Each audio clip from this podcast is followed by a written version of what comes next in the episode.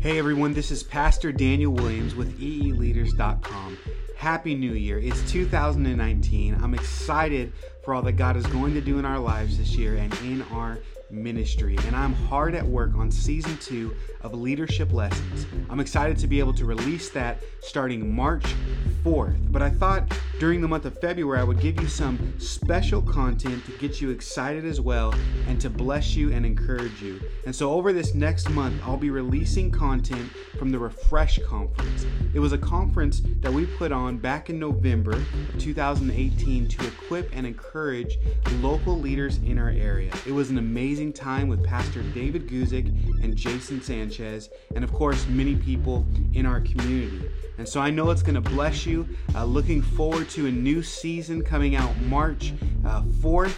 Look out for it, let people know about it. But here is session one from Pastor David Guzik and giving you an encouraging and great word. Good evening, everybody.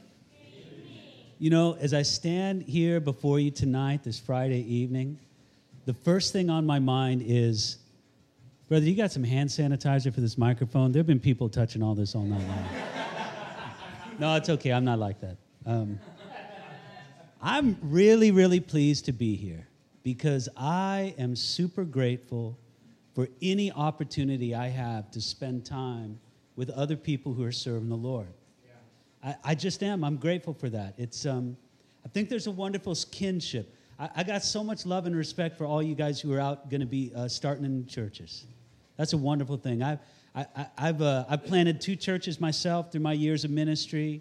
I've been involved in starting a Bible college, which is kind of like a church plant, but not exactly. Um, these are just wonderful, thrilling things. And the thing I always think about when it comes to our serving the Lord together is simply this it's that look, there's a lot of differences between us. There are. I mean, look, I'm from Santa Barbara, California. There's a West Coast, East Coast thing that makes things different. Our communities can be very different. Uh, I've been learning some very unique things about the community here in Delray Beach that just kind of fascinate me about the kind of people that you minister to in the community here. Uh, our backgrounds are different. Our classes might be different. Racial differences, all that. I mean, experience is different. Denominational differences, all that. And, and I understand and I get it. But there's one thing I absolutely know it's as fellow servants of God, what unites us is way more deep and profound than any of the ways we're different. And I, I just love that. I love the common ground I have with anybody who's serving the Lord. And so it's really a delight. It's a privilege for me to spend any time that I can with you all. And I'm looking forward to today and tomorrow as well. Uh, what time am I supposed to finish tonight? Let's just get that off the board right now. You're going to be having some Eutychus people here. 9.15? Okay, that's fine. That's fine. I'm, I'm good. Um, I, all right, I, I could talk to you about, you know, kind of who I am and what I do with ministry. And I, I don't mind talking about that. But since we are going to have a question and answer time later, are we? Yeah, tomorrow morning. Tomorrow morning? Uh, so if there's anything you want to know, you just ask it in the question and answer time. I, I just want to get into talking about some stuff from the Word.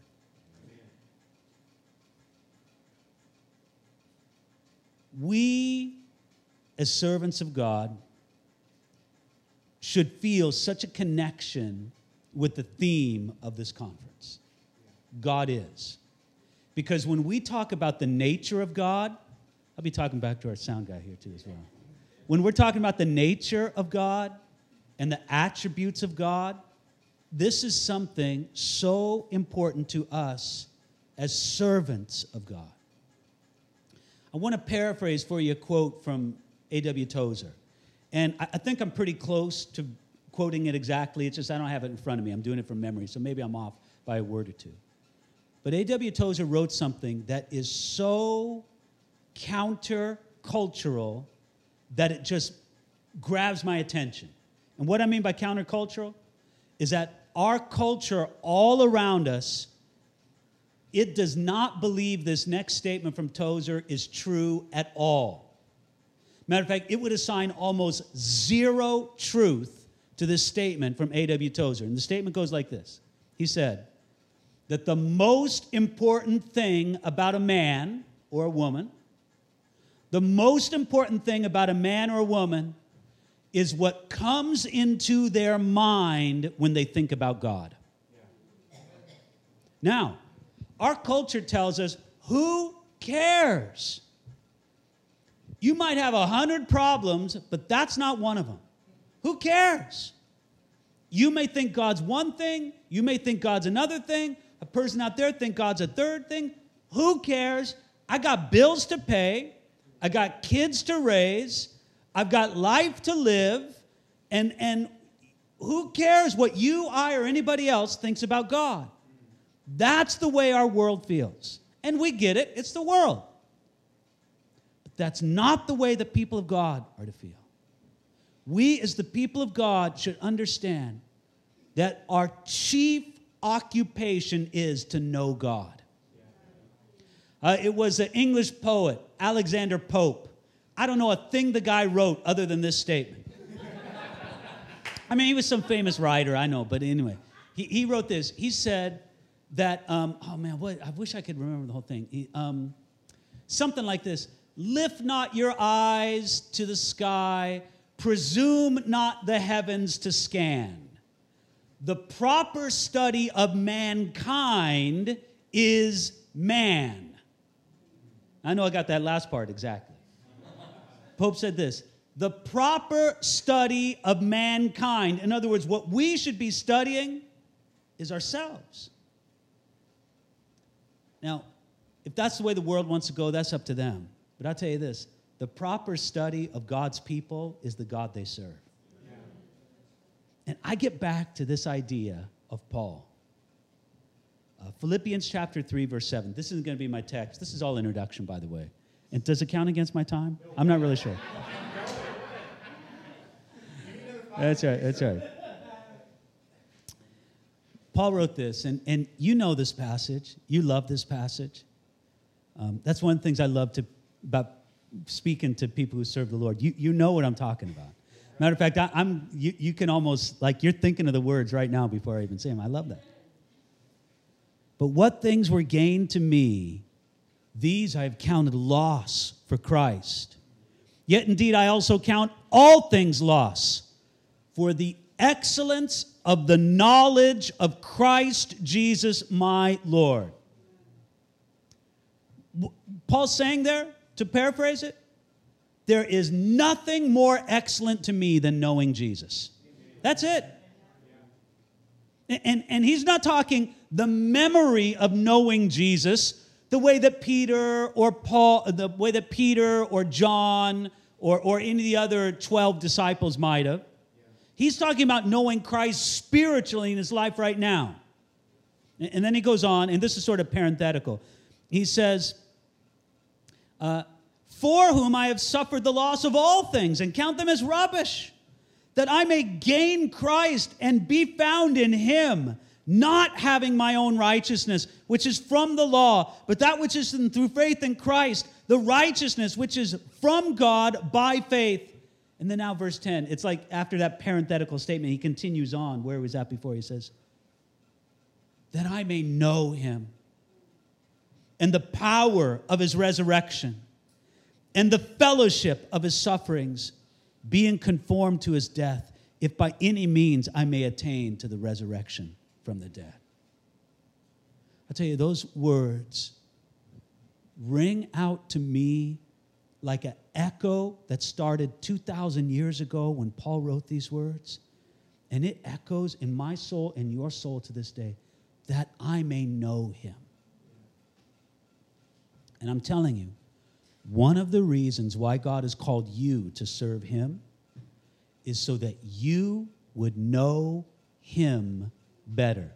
You thought it was because you were like one of His special favorites or like specially talented or, or gifted.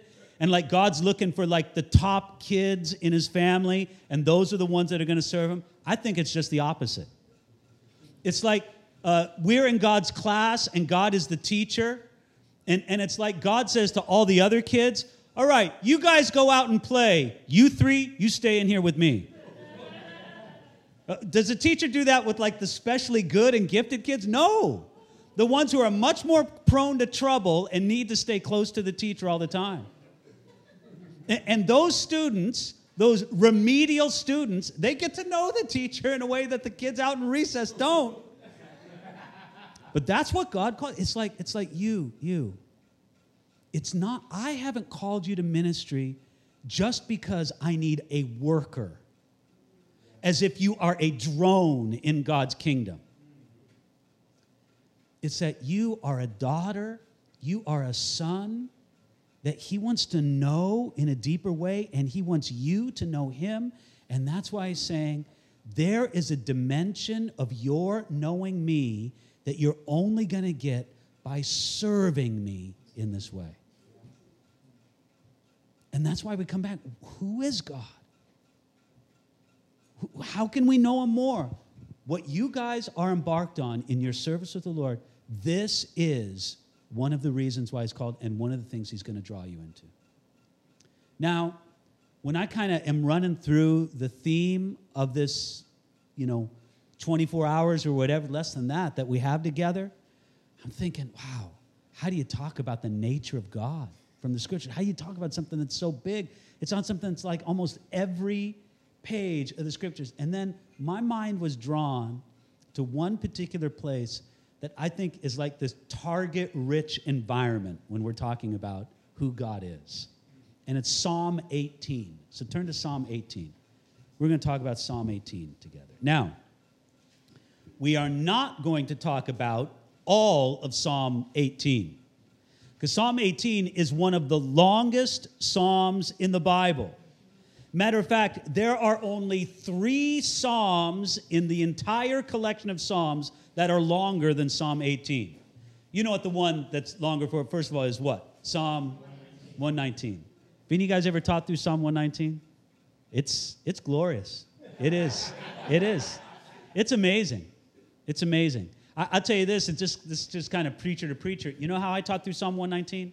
Is you know it's uh, the Hebrew alphabet in what 22 sections of eight verses each, having to do you know that acrostic.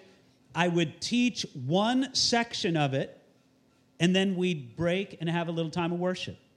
Then I'd come back and teach another section, and I would do either two or three sections a evening Bible study until we got through the whole thing.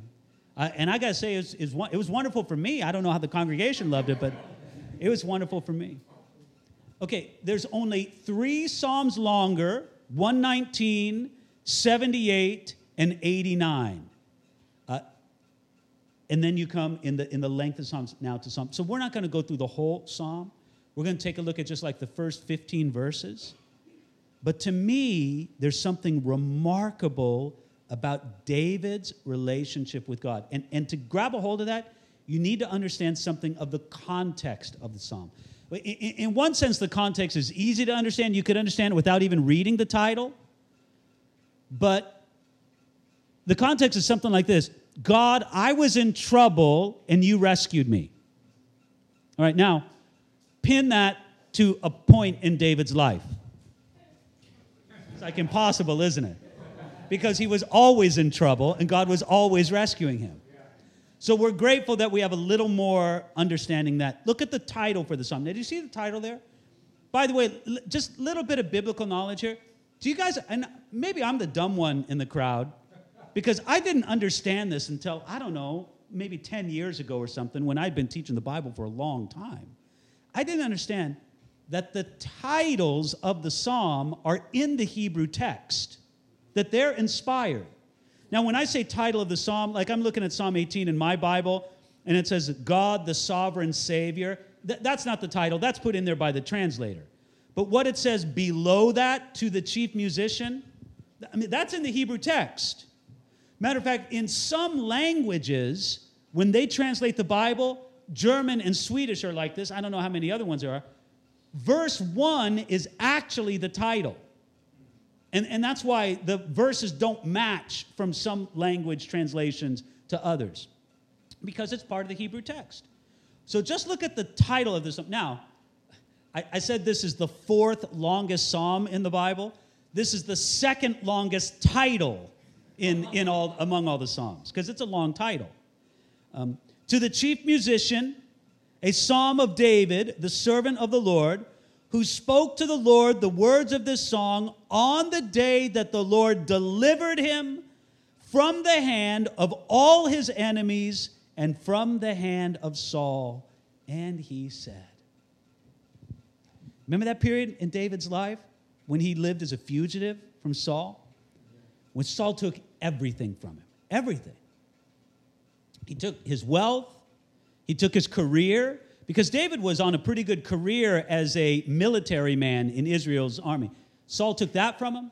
He took his family, not only his married family, by granting his daughter uh, Michal to him and then taking Michal away.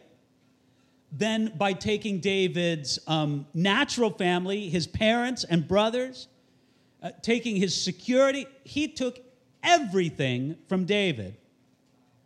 And David lived under those conditions. Look, it's a little hard to tell. Probably a good guess is 10 to 15 years.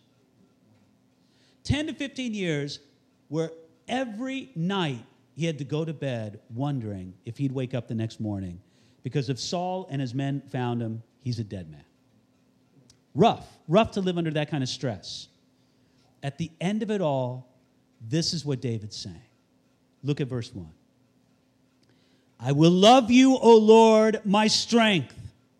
The Lord is my rock and my fortress and my deliverer, my God, my strength, in whom I will trust, my shield and the horn of my salvation, my stronghold. I will call upon the Lord, who is worthy to be praised. So shall I be saved from my enemies. Right, you see, those first three verses, they begin with a triumphant declaration I will love you, O Lord. By the way, now I, I love that idea that David is here deciding to love the Lord. We might wish that our love for God would always just bubble up with this beautiful spontaneity from within us. And look, aren't we praising the Lord to say oftentimes it is? It's like, Lord, I just love you. You've been so awesome to me. This is so wonderful. But there's other times where you and I, we got to say, I will love the Lord. It's not easy right now. Um, I, I, I'm not having a, it doesn't come just flow from me, but I will love the Lord because of all of his goodness to me. And, and then he has this, this just very strong, the, the Hebrew word there is sort of an unusual word for love. But, but he's just saying, God, you've delivered me. That's fantastic. It's all wonderful. He, he's responding with gratitude. He's not saying in bitterness towards God, well, it's about time you ended this.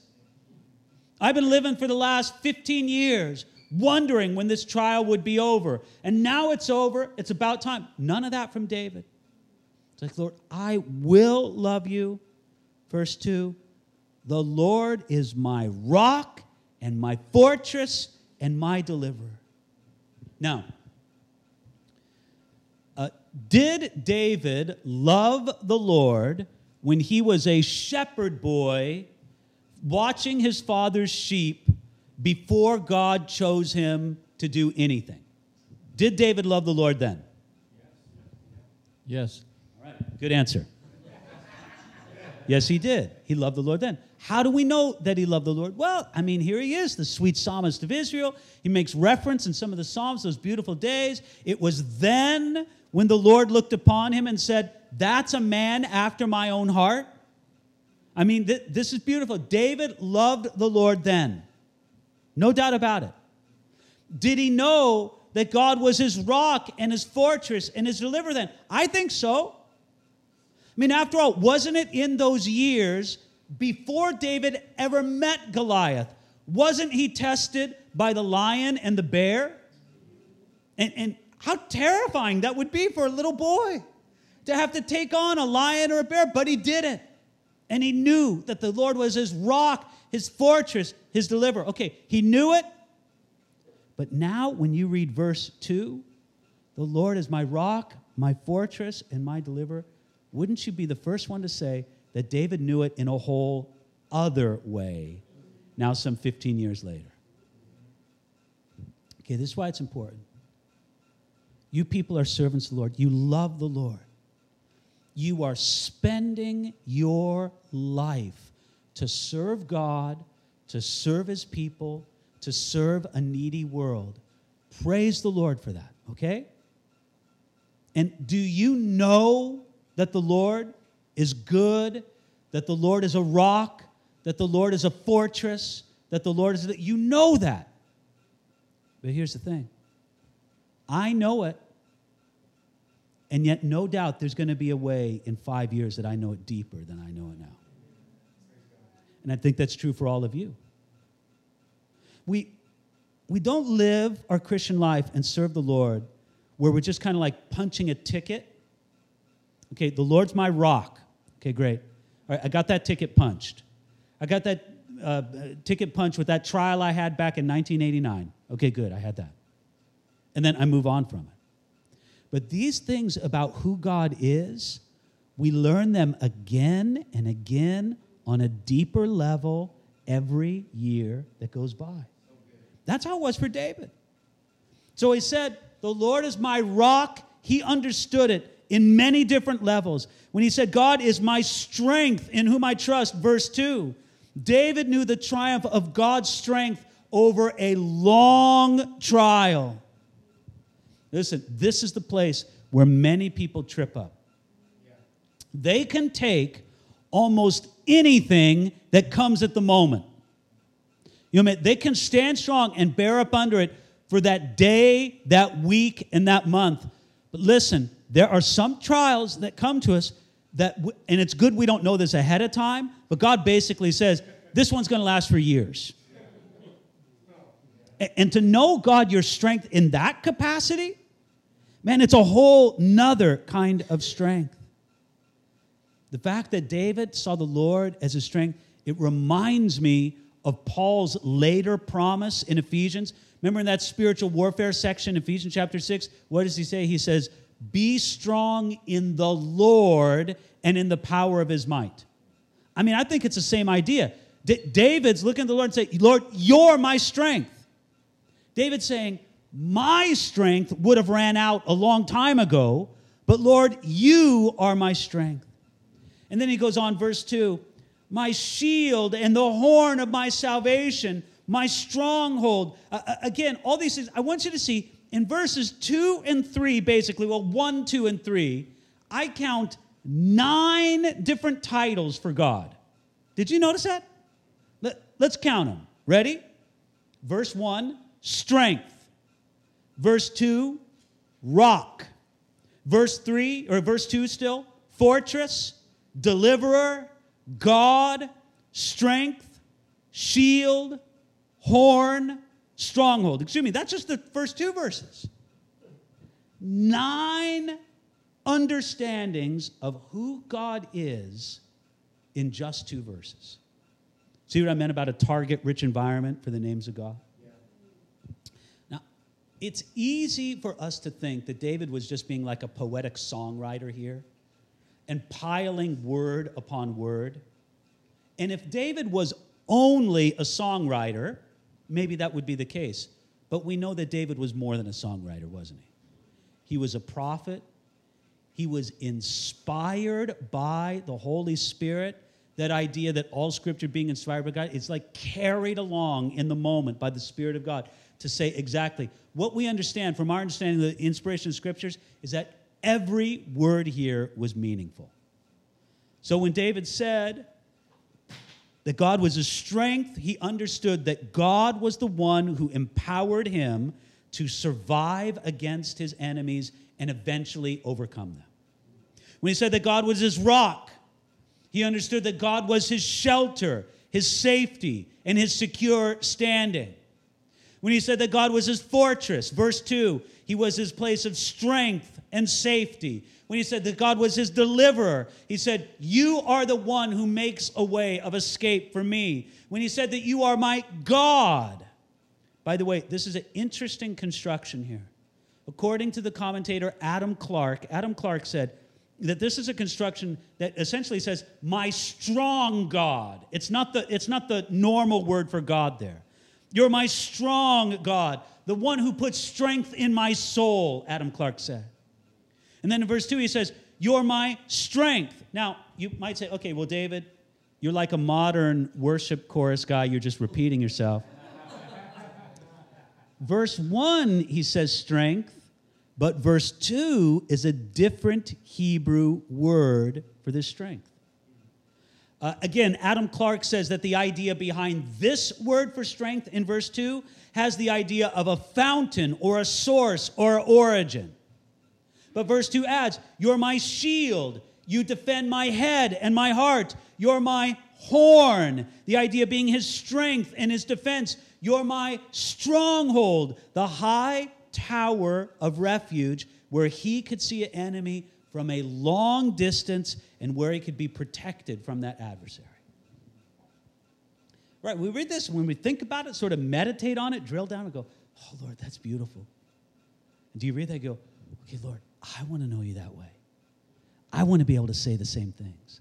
Lord, I want to be able to say that you are my rock, you're my fortress, you're my deliverer, you're my strength, you're my mighty God, my shield, my horn. We go, yes, Lord, yes, Lord, I want that. And then I, I'm all excited about it. And then I stop and I go, whoa, wait a minute. What circumstances of life did David experience God in that way? All right, true confession time. I want to know God like David knew God without having to go through what David went through. That's me. I, I don't. I hope I'm not the only one in the room, but that's me.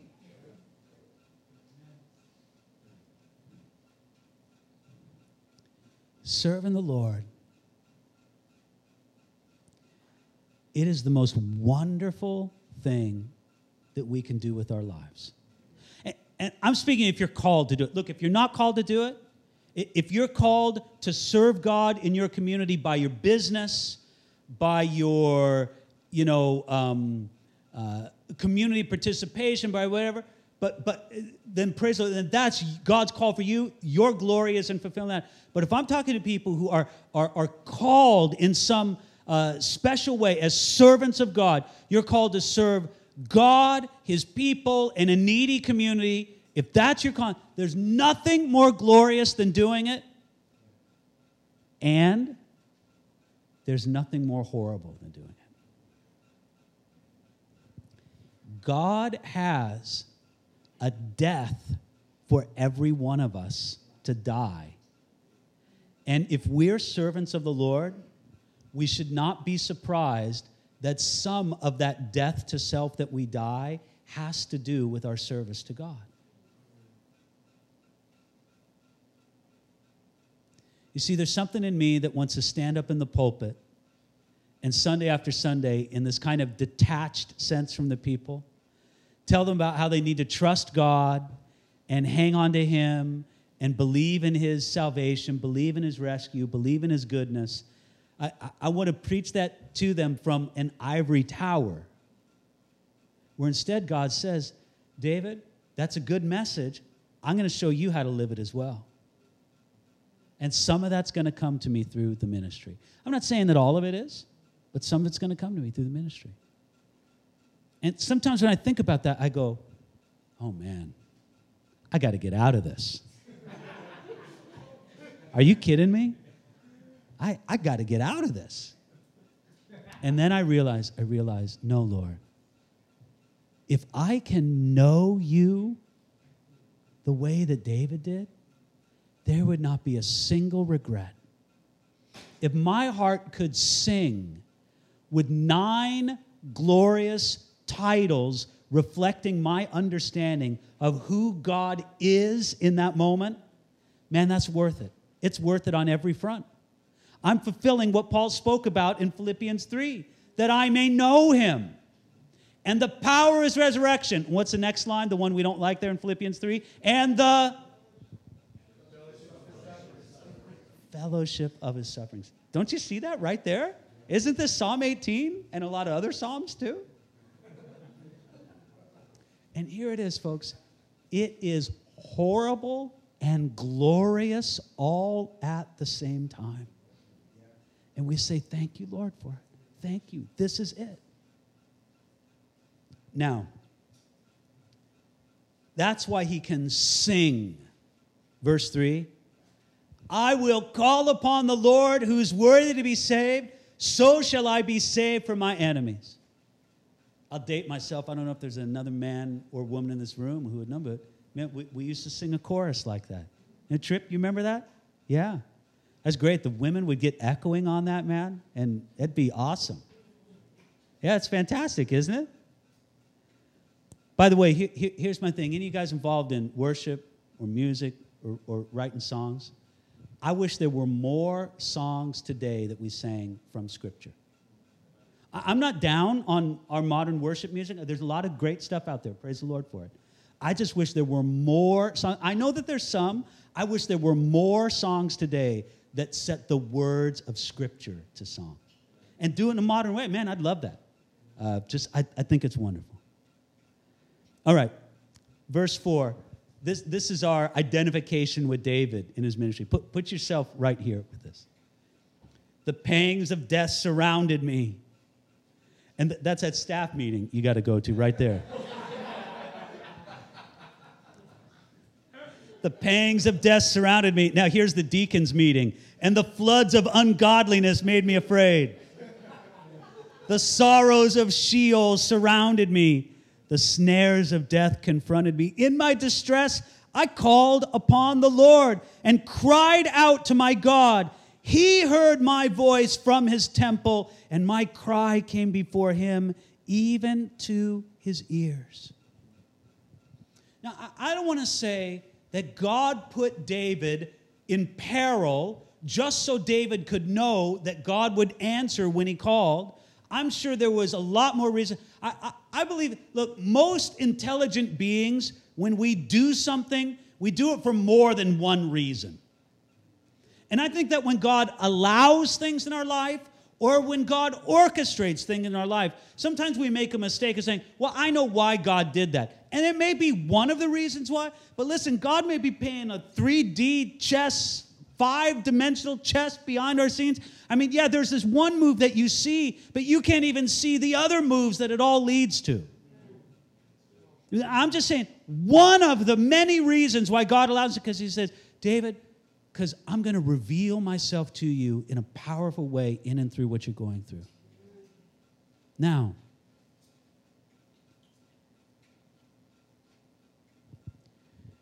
in my more carnal moments, I'll be saying, Lord, you say you're going to reveal yourself. Well, I don't know that that's worth it. Just get me out of this. Just stop the hurt that's my more carnal moments. In, in, in my more walking in the Spirit moments, I'm like, Lord, I know that there's a portion of difficulty given to every life. I don't want a single ounce of my difficulty to be wasted if my difficulty can truly be a means through which God is revealed to me in a deeper or in a way that I have not known before, how, that's worth it. That suffering wasn't wasted. It was transformed something powerful and glorious into being the means by which I know him better. I know the power of his resurrection better. I know the fellowship of his sufferings better. I know him better. And then I, I'm just going to read this because I just like reading it. I, I don't have a lot to say from it, but man, is this, is this, this is beautiful. Verse 7. Then the earth shook and trembled. In other words, David cried out to God, and this is how God answered him.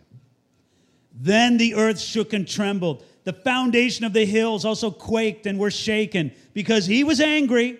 Smoke went up from his nostrils, and devouring fire from his mouth. Coals were kindled by it. He bowed the heavens also and came down with darkness under his feet. He rode upon a cherub and flew. He flew upon the wings of the wind. He made darkness his secret place. His canopy around him were dark waters and thick clouds of the skies. From the brightness before him, his thick clouds passed with hailstones and coals of fire. The Lord thundered from heaven, and the Most High uttered his voice hailstones and coals of fire. He sent out his arrows and scattered the foe, lightnings in abundance, and he vanquished them. Then the channels of the sea were seen, the foundations of the world were uncovered at your rebuke, O Lord, at the blast of the breath of your nostrils. Man, that's just beautiful. Okay, you guys, look, people serving the Lord, lots of pastors, Bible teachers here.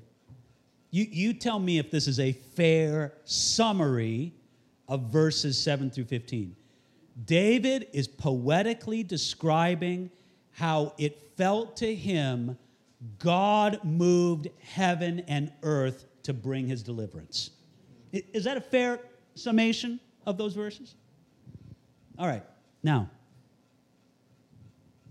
when did David feel that? Did he feel it in year two? Year five? Year eight? Year 12? I'm Dave, when are you singing this? He's singing it when he really finally saw God's deliverance. And he said, Lord, you did it so fast. It's like you flew on cherubs to do this.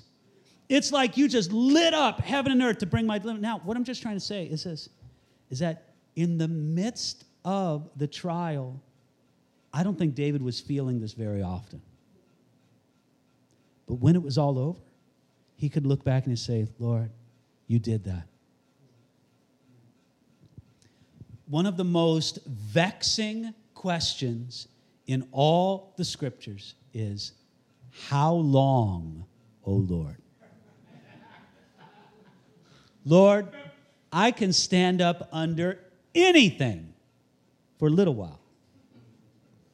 But when that trial, when that difficulty is prolonged, but you know what? When God finally brings his victory to us, we will look back and say, My, wasn't that fast? Uh, fully accepting we don't feel like it in the moment. Not trying to sugarcoat that at all. And I don't know, I don't know. I mean, I wonder if at the end of all this, some of this is going to be our perspective from eternity. That trial that we lived with was so long. I mean, I, I think of somebody who has some kind of bodily infirmity, where naturally speaking, look, our God is a God of miracles and can do anything. But naturally speaking, you look at that person, you know what? They're going to be with that till they die. David, how can you tell them that that's going to be over quick? Look, some of this is going to be from our perspective in eternity. We're going to look back and go, well, that was like a blink of an eye. But that's what we are. We're eternal beings. We're not made just for this moment.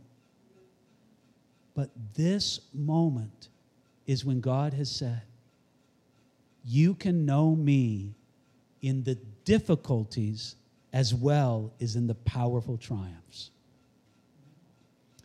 We will not be afforded that privilege in heaven to know him in the difficulties. That's going to be over. But now we have it. David knew God this way by faith. Then he knew God this way by experience. You look in these ways say, Well, Lord, I need this. I feel like the ground I stand on right now is so shaky. I need that rock.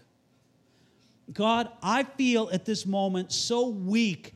I need you to be my strength. And you go on, uh, God, I feel so attacked by other people. I need you to be my fortress. We say it by faith now And soon enough, in God's plan, we're going to know this by experience as well as by faith. Well, it's um, almost 9:15. We got lots of time tomorrow to talk about this. But I do just want to challenge you with that simple thought. Why did God give you the privilege of serving him? There's not just one reason. That's a question with many different answers to it. But I guarantee you, one of the answers is He wants you to know Him in ways that His servants really only know. I'll end with this quick illustration Jesus at the wedding of Cana. Okay, lots of you guys have taught on this. You love teaching on Jesus at the wedding of Cana. You know, he's turning water into wine. And uh, it's an amazing thing that he's done. By the way, you know the joke about that? So the, uh, the Irish priest gets pulled over by the policeman, and there's alcohol on the Irish priest's breath. And so the policeman's a little suspicious, and he sees a couple of bottles there on the front seat. And he says, Padre, I hate to ask you, you know, you're an upstanding man of the communal, but Padre, what's in the bottles? And he says, water. And the guy's go, come on, man, don't make me do this. Padre, come on, tell me, what's in the bottles? Water, he says. Finally, he goes, Look, I got to check this out. And uh, Padre, I got, I got to open up the bottle and smell what's in there. Grabs a bottle, opens it up, smells it. It's wine. And he goes, Father, this is wine. And he says, Well, praise the Lord, he's done it again. All right, bad joke. I'd never say that to my con. Well, I don't know, maybe never, but. Okay. If you go back and read that incident, in John chapter 3, isn't it? Or is it chapter 4? Chapter 3, I think, isn't it? 2? John chapter 2. Thank you, Trip. John chapter 2. What you'll find is this is that the master of the feast and the guests at the feast they had no idea what was going on. All they knew was that the host was so generous and gracious that he brought out the best wine at the end. That's the only thing that they knew. Who were the only ones who knew what was going on? The servants, who, it was a lot of work to fill those water pots, that's a lot of wa- water. They were the only ones who really knew what was going on. And they were privileged to know Jesus in a way that none of the others did, at least at that moment. That's what God has for you as his servants. Father, thank you. Thank you for calling us to serve you in whatever way you've called us to do it. And Lord, maybe we recognize all over again that um, it's not because we were the best and the brightest. Lord, maybe it really is because we're the ones you needed to keep the closest eye on. But Jesus, um, we just offer ourselves to you to serve you and love you and honor you all over again. And Lord, our, our prayer is that not a single victory would be wasted and not a single sorrow would be wasted. Mm. But everything would be used as a vehicle for us to know you more and for us to receive how you reveal yourself to us more and more. Do it, Lord, in our midst, we pray. In Jesus' name, amen.